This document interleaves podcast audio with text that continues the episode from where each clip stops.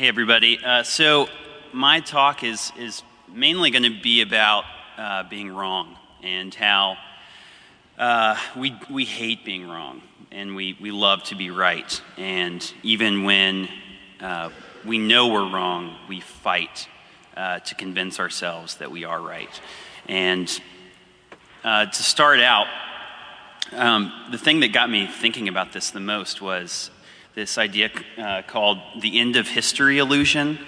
And basically, the end of history illusion means that you, um, you can look back at yourself 10 years ago and you can think about the sorts of things you said and the music that you listened to or um, the movies you would have watched or the, the girlfriends that you thought you wanted to date. And you kind of chuckle and laugh at that person. But at the same time, you don't do that with yourself now. You don't realize that in 10 years, the person you are right now is a person that you would laugh at. We tend to think, I am a, I am a totally finished product right now. Like, this is it. This is the way I'm going to be forever. And, and so the study was done talking about the, the end of history illusion, and the psychologist, uh, his name's uh, Jordi Quoidbach, and he, this is what he has to say about it.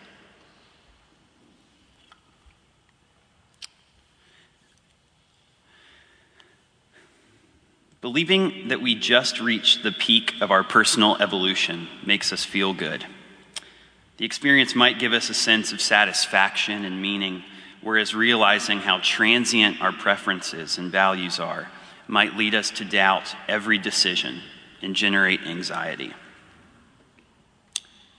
So, no one wants to say that their current interests or opinions or passions are transient. You know, like that's, that's me. That's, that's what makes up who I am. The things I'm passionate about, the things I care about, that, that defines me. And those, those things aren't going to change because it's, it's me that's permanent.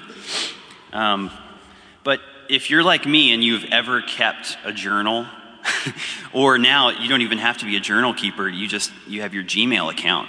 But, but, but you go back in time and you look at the sorts of things that you said or the things that you thought or the language you used, how overwrought your like religious language was at a certain time. And you think like, oh my gosh, like I hope no one sees what, what I just saw. Um, so I just got a new computer uh, for the Mockingbird office. And so I was going through these old files, like moving them from the external hard drive onto my new computer. And so I found all these old talks that I gave um, a, in a high school ministry. And like, it was so embarrassing. I mean, everything I said was completely um, the opposite of what I believe now. And and not just that, but it, so it was it was so earnest, you know, like I was so sure that what I was saying was the truth. And and now I'm doing the same thing, and it makes me worried that what I'm, what I'm doing is, is going to be laughable in 10 years. So, and now it's, it's, it's, on, it's on camera, so that's great. But what I'm getting at is that, you know, much as we may want to be right, and it's not just about ourselves, but about God, about the nature of God, or about, you know, the benefits of a paleo diet, um, you, you're probably wrong. And, and you don't have all the answers that you think you have. And, you know, this is basically um, modern behavioral psychology. You know, there's the confirmation bias, the optimism bias, the hindsight bias, the attribution bias. It's all the same. It's, it basically is saying that more often than not, we think we're more right than we are and we tend to be extremely optimistic about the things that we think. Um, and the, the interesting thing is that, on the whole, if you think about human error, we tend to admit that, okay, like, yeah, it's actually true. Like, um, we do get it wrong. You know, there's a general cultural willingness to admit the fact that, like, humans make mistakes. You know, like, we'll say, gosh, to a friend, we'll say, you know, we're only human. Or uh, if, if your kid gets in trouble, we'll say, you know, kids will be kids. Or, uh, you know, Rod Stewart, like, I wish that I knew then what I know now. And, and everybody understands that and they can sort of they can relate to it, but it has to stay general. As soon as it gets specific, we have a really hard time admitting that, that we're wrong. Um, if it gets specific, we sort of head for the hills. Um, we may like understand philosophically or morally that humans make mistakes, but it is so hard to say, I was wrong or I am wrong. And, and this sort of spans the gamut. It's not just, um, it's not just the small sort of everyday conversations with your spouse. It's, it's, you know, if you spill hundreds of millions of gallons of oil into the ocean, you also have like a hard time saying, we made a mistake, we screwed up, we're sorry, you know? Um, so, even if the strange thing is that even, even if we don't want to be wrong, the refusal to say that I am wrong continues to make us look even more like idiots. And we know that. We've seen it on TV hundreds of times. We've noticed ourselves doing it in conversations with friends. And it still doesn't keep us from doing it again, saying, like, you know, like, I will defend my point. I know I'm wrong, but I will fight tooth and nail to prove to you that I'm not going to stand down, you know? Um, psychologists, they, they talk about uh, the hindsight bias. And that's basically our way of looking back and sort of rewriting our history. You know, we think about a mistake that we made, something that didn't make us look so good. And we just have a hard time actually remembering what happened. Like if, if, some, if someone asks you, and, and, I've been thinking about this in writing this talk, like what, what was the time where I made a mistake or, or, or was wrong?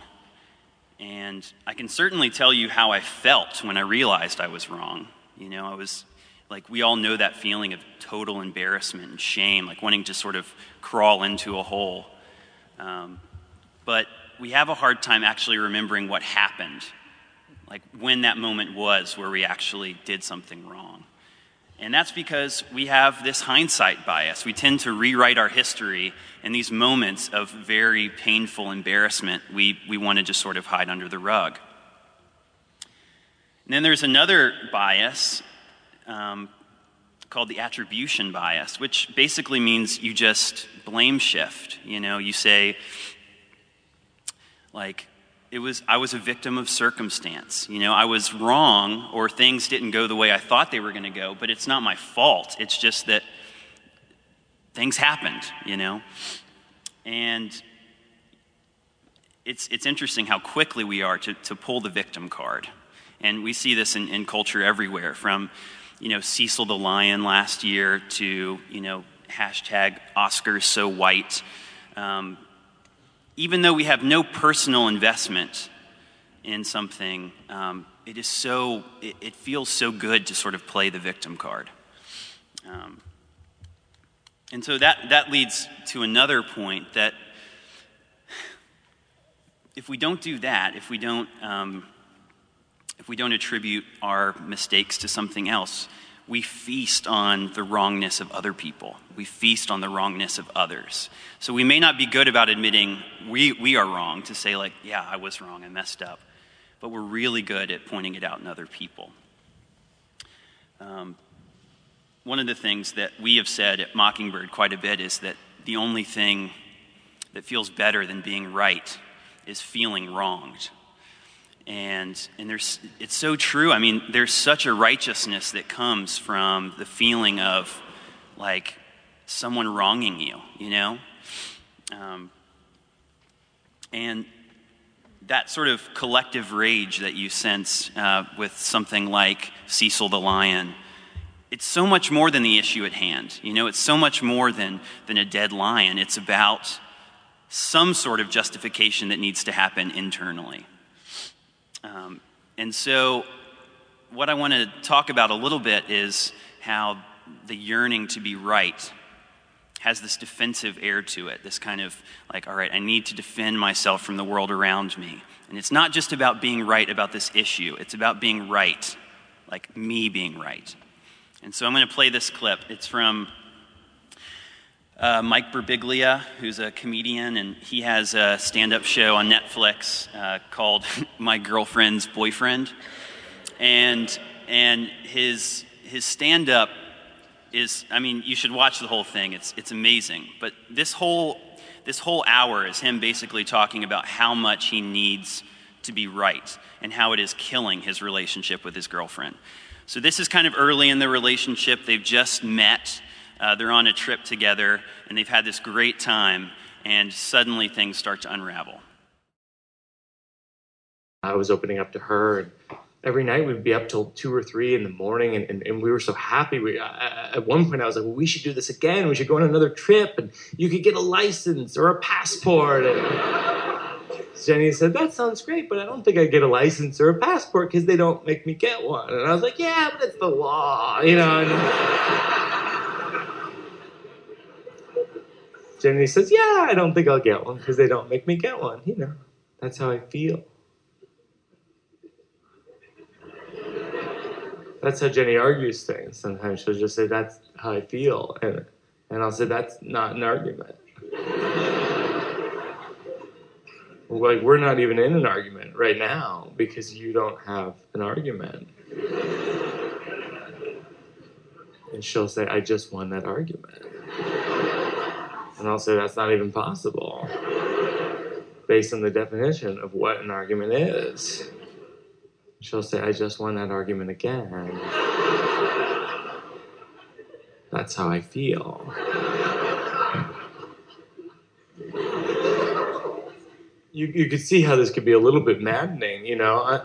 Uh, on our final day on the trip, we got into an argument about essentially nothing. She noticed there was a basketball court at our hotel, and she said, We should play. And I was like, Yeah, but not like a game.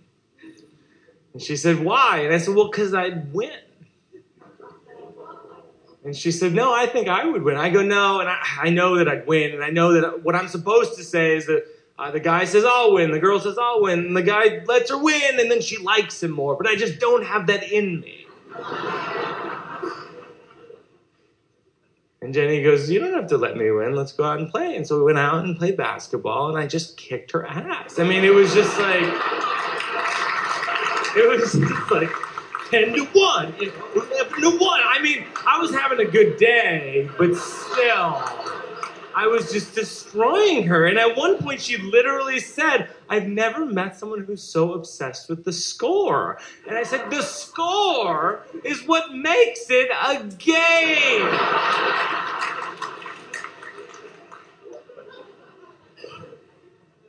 They're arguing this but over lunch, and then again, it comes up at dinner, and then we're still arguing about it two or three in the morning about essentially nothing. And she said, I don't understand why you're so obsessed with being right. I go, I'm not obsessed with it, I just am.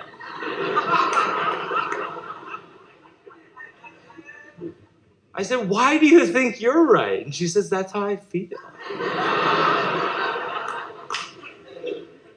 I said, If you think I'm so wrong about everything, why are you even with me?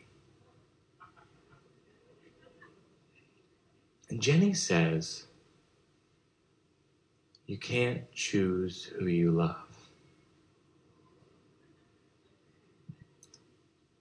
Which is true, but it doesn't mean it's good. Okay. That's awesome. And the reason we laugh is because we totally do that. You know, we totally, um, we, we will totally kill a relationship for our own need to be right. And, and so that's, that's what I want to spend the rest of our time talking about is why do we need to be right? Why? What, what in the human condition makes us need to be right? And so the first thing is um, being certain makes us feel powerful. You know, if you're certain about something, um, you kind of have this illusion of control of the world around you. You know, if, if you're certain about something, it gives you it gives you a mental handle on the way that the world works. your narrative, your story for, for how the world works and, and how to participate in the world, it, it, it remains like nicely categorized. You know, you, you can sort of categorically order it as you always have. And, and, and so, in that way, you kind of have this sense of power. There's this book called Being Wrong by Kathryn Schulz. And uh, it's, it's amazing. I wish we had it on the book table, but um, so I'm going to read a little quote from her because she says it better than I ever could. Um, she says, Certainty might be a practical, logical, and evolutionary necessity, but the simplest truth about it is that it feels good. It gives us the comforting illusion that our environment is stable and knowable, and that therefore we are safe within it. Just as important, it makes us feel informed, intelligent, powerful. When we're certain we are lords of our maps, the outer limits of our knowledge and the outer limits of the world are one and the same. Seen in this light, our dislike of doubt is kind of emotional agoraphobia. Uncertainty leaves us stranded in a universe that is too big, too open, too ill defined. Where certainty reassures us with answers, doubt confronts us with questions, not only about our future, but also about our past, about the decisions we made, the beliefs we held, the people and groups to whom we offered allegiance the very way we lived our lives. So we fear uncertainty because uncertainty makes us anxious about the world we live in. but for Schulz here, too, she's also saying that you kind of detect this note of like there's an anxiety about guilt. You know, it's not just about intellect anymore, it's also about something I am that, that I'm ashamed of something in my past that I can't let go of, something about who I am that I can't change. Um, in, in the church, we talk about things done and left undone in, in the confession. We are uh, who, we, who we can't help but being. And uh, she, in another part, she mentions Kierkegaard, and he has this metaphor for an, uh, like one of the old, like rustic American settlers out in a tent in the middle of the frontier, um, all by himself. And as he's settling, the way that he can stay safe is by staying up all night and banging pots and pans in his tent to keep away the wolves.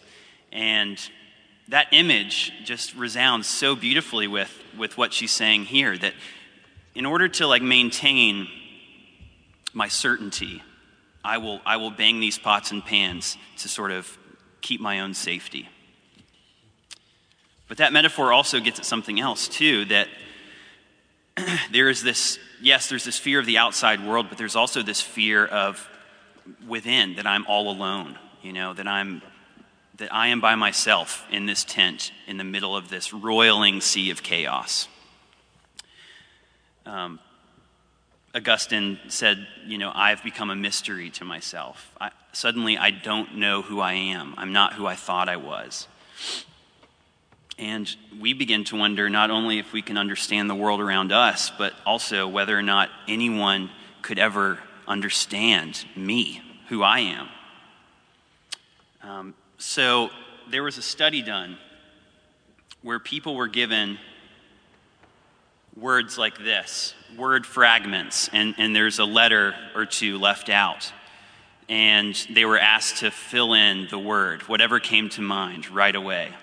And I'll, I'll be interested to hear what you guys come up with when you see these. But so they were asked to do this, f- fill it out, and then at the end of the exercise, they were supposed to go through and say, What does this say about me? That these were the first to come to mind these words were the first to come to mind. Um, and then they were given someone else's answers. And they were asked to sort of think about what, what their answers say about them. And here's, here's just a couple examples. All right, so we have the analysis of their own completion and the analysis of the other participant. so the person So A and A are the same person. This is what A said about himself. I'm almost convinced that these are not at all revealing. And then about someone else. He doesn't seem to read too much, since the natural to me completion of B blank blank K would be book. Beak seems rather random and might indicate deliberate unfocus of mind. and then B, I don't agree with these word stem completions as a measure of my personality. And then of the other person. I get the feeling that whoever did this is pretty vain, but basically a nice guy. So, with all of these, the responses were the same. Like, people were, were asked to analyze their own completions, and they basically said, No, not me. This does not describe me. Like, get this away from me. But then with someone else, it was quick to say, Oh, yeah, this person is hyper competitive. You know, they've got issues. And then, so after this study, they published it, and it's called You Don't Know Me, but I Know You. And uh, Schulz, uh, in her book, describes it this way It's as if we regard other people as psychological crystals, with everything important refracted to the visible surface, while regarding ourselves as icebergs, with the majority of what matters submerged and invisible. Which gets at another side of this, too, that, like, mainly our fear of being wrong is actually a fear of people being wrong about us, that, that we are basically unknowable. Who could ever know me? Who could ever know the, the intricacies of what I have to deal with every day? And so this is where it goes from like the question of right and wrong to instead the question of righteousness, you know, justification. And and that we live our lives as if in a courtroom. You know, the world is our courtroom, and we are constantly um, our own our own lawyers. You know, we're, we're pleading our case. We're pleading our case that we're um, that we should be found innocent. And with that comes all the courtroom kinds of questions. Do I stand condemned? am I, like the totality of who I am, am I justified? Um, and this is true whether you believe in God or you don't, um, whether you have a moral code or you don't. Um, we're all living before a judge, and we're trying to defend this exoneration. And um, you know this in, in, your own relationships. I mean, think about like what relationships, if, if you just think right now, what relationships do you feel the need to measure up in? You know, what, what relationships are, do you think, like, man, I really ought to craft this email the right way? Um, or on your Instagram feed, like, who, who kind of like makes your blood boil when you see their Instagram pictures? Um, because you think either they're a fraud or that they make you feel like a fraud. But then also, not just in relationships, but within yourself, like, where where like there are also these places where you are in the courtroom with yourself um, where are you sort of like advocating your own righteousness in your own head where are you thinking um, this example came to mind for me i i really um, i feel the need to call people back you know i never do it but i always feel like if if i if i just called people back like i would be i would be righteous but what people in your life, um, as soon as I find out that I haven't called someone back, I feel completely condemned. And then come all the litany of accusations about myself uh, that I feel like I, uh, I should be someone I'm not. So, what are the small little mistakes that you make that suddenly open up that litany of accusations? Like, what are the small mistakes that you make that then make you think, I am not living like I should? And so, yeah, just like we were saying before, the best way to sort of step out of that world is to evade, you know, to, to not think about the ways that, that we are not who we should be.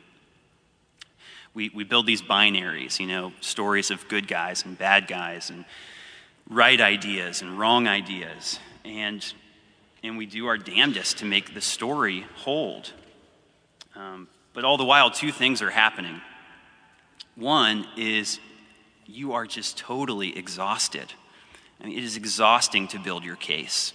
It is exhausting to like see the world around you and spend so much energy denying what, what is true about yourself and about the world around you.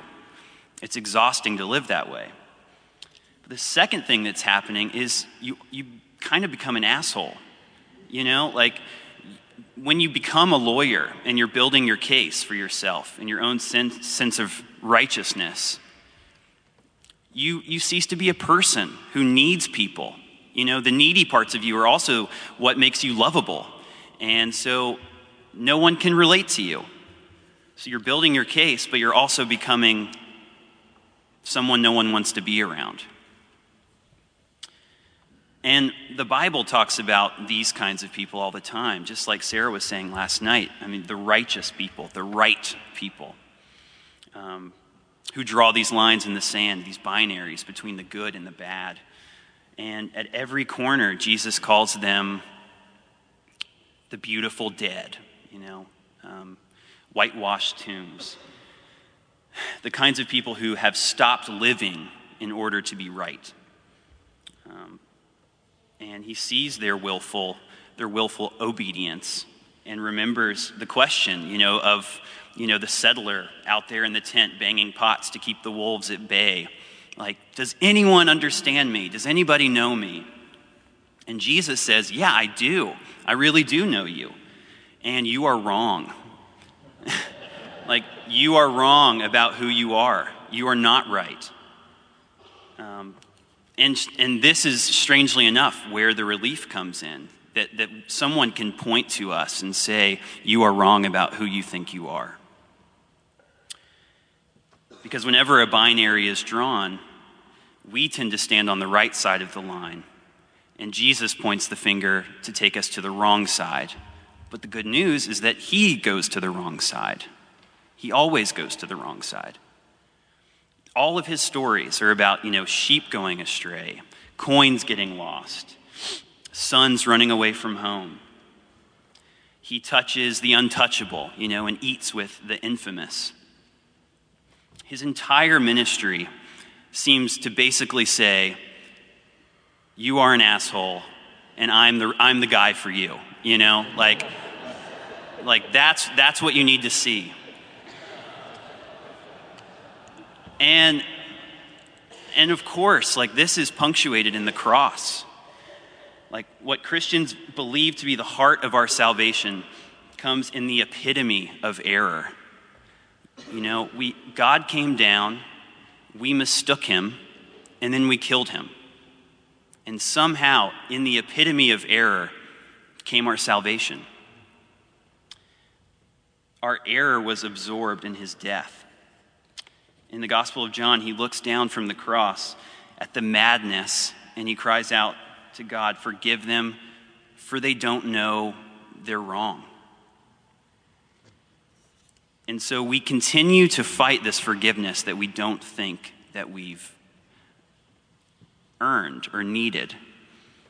Um, but it's funny because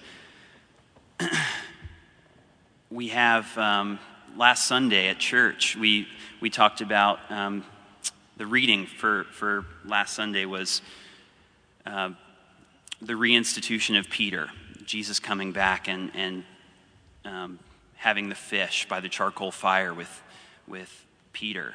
And he asks him three times, Do you love me? Do you love me? Do you love me?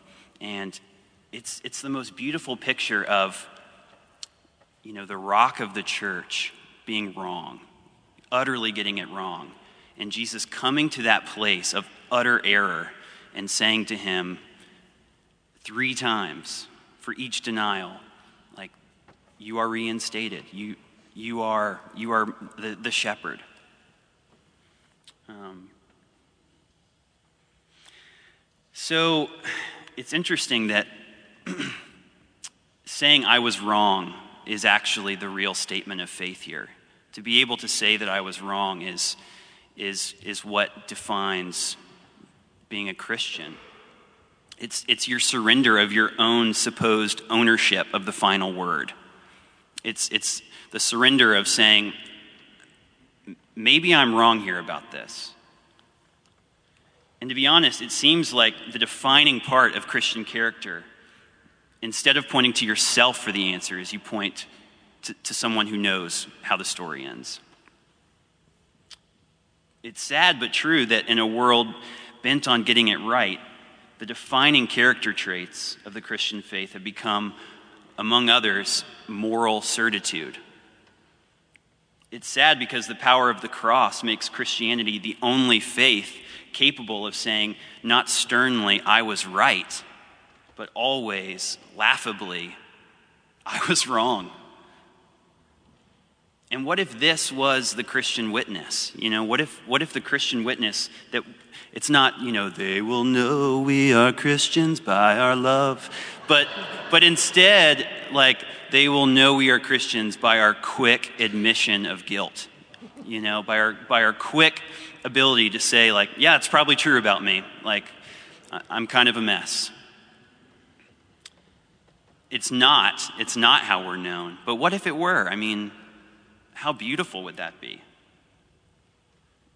So, what a relief it is that Christianity allows us to concede our righteousness to someone much more dependable than we are. What a, re- what, what a relief just to simply be a sinner. What a relief that the work of being right was finished on the cross. Um, I want to close with a poem that's actually in the Mockingbird magazine that you got. So if you have it with you, you can turn to the page. Um, it's a poem by Paul Hostovsky, and uh, I couldn't not read it because it's so perfect for, uh, for this talk. It's on page 78 if you have it. Otherwise, I'll put it on the screen too. You may not be able to read it. No, you will definitely not be able to read it. Just listen, I'm a really I got a really good voice, reading voice.